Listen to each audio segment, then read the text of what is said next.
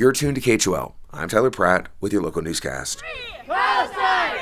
Palestine! Roughly two dozen Jackson residents took to the town square over the weekend to rally for Palestinians as the Israel Hamas war rages on.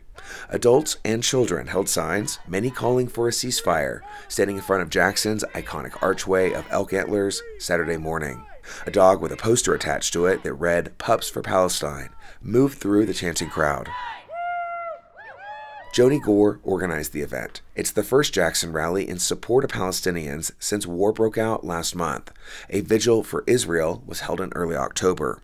Gore is Jewish and says she wants to help raise awareness of the more than 10,000 people, mostly women and children, that have died in Gaza, according to their Ministry of Health. I am letting my anger over what's happening and my love for humanity drive me into action.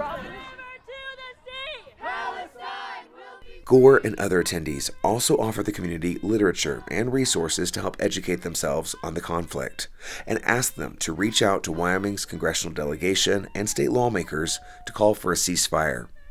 A recent NPR PBS NewsHour Marist poll found that Americans are split over Israel's response to Hamas's October 7th attack. The U.S. Department of Justice said late last week that states are going too far by trying to block people from helping others cross state lines for abortion. It comes as a federal judge in Idaho has temporarily blocked an anti abortion law that restricted people's ability to travel to other states for the procedure.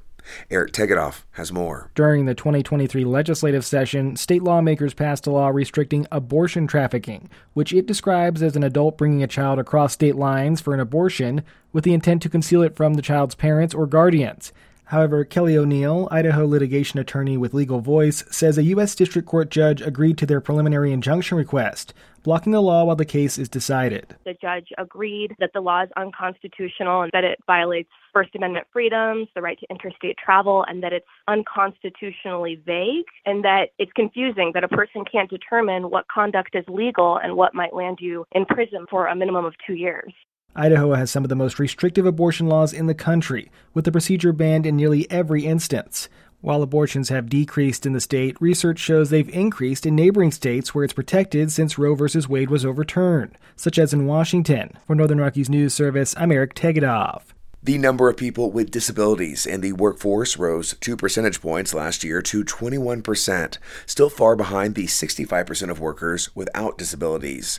Tori Atkins, Chief Human Resources Officer for Murdoch's Ranch and Home Supply, which has seven stores in Wyoming, says the biggest barrier when hiring people with intellectual, developmental, or physical disabilities is taking that first step. It does take someone as a leader to be open. I think that probably is one of the first sort of hurdles that someone needs to get over. It's not really about policies and laws and procedures.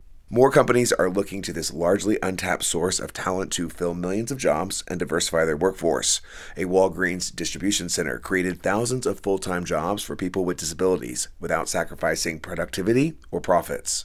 Walgreens expanded its same jobs and say pay as everyone else mandate to other locations and has shared the model with 400 other businesses.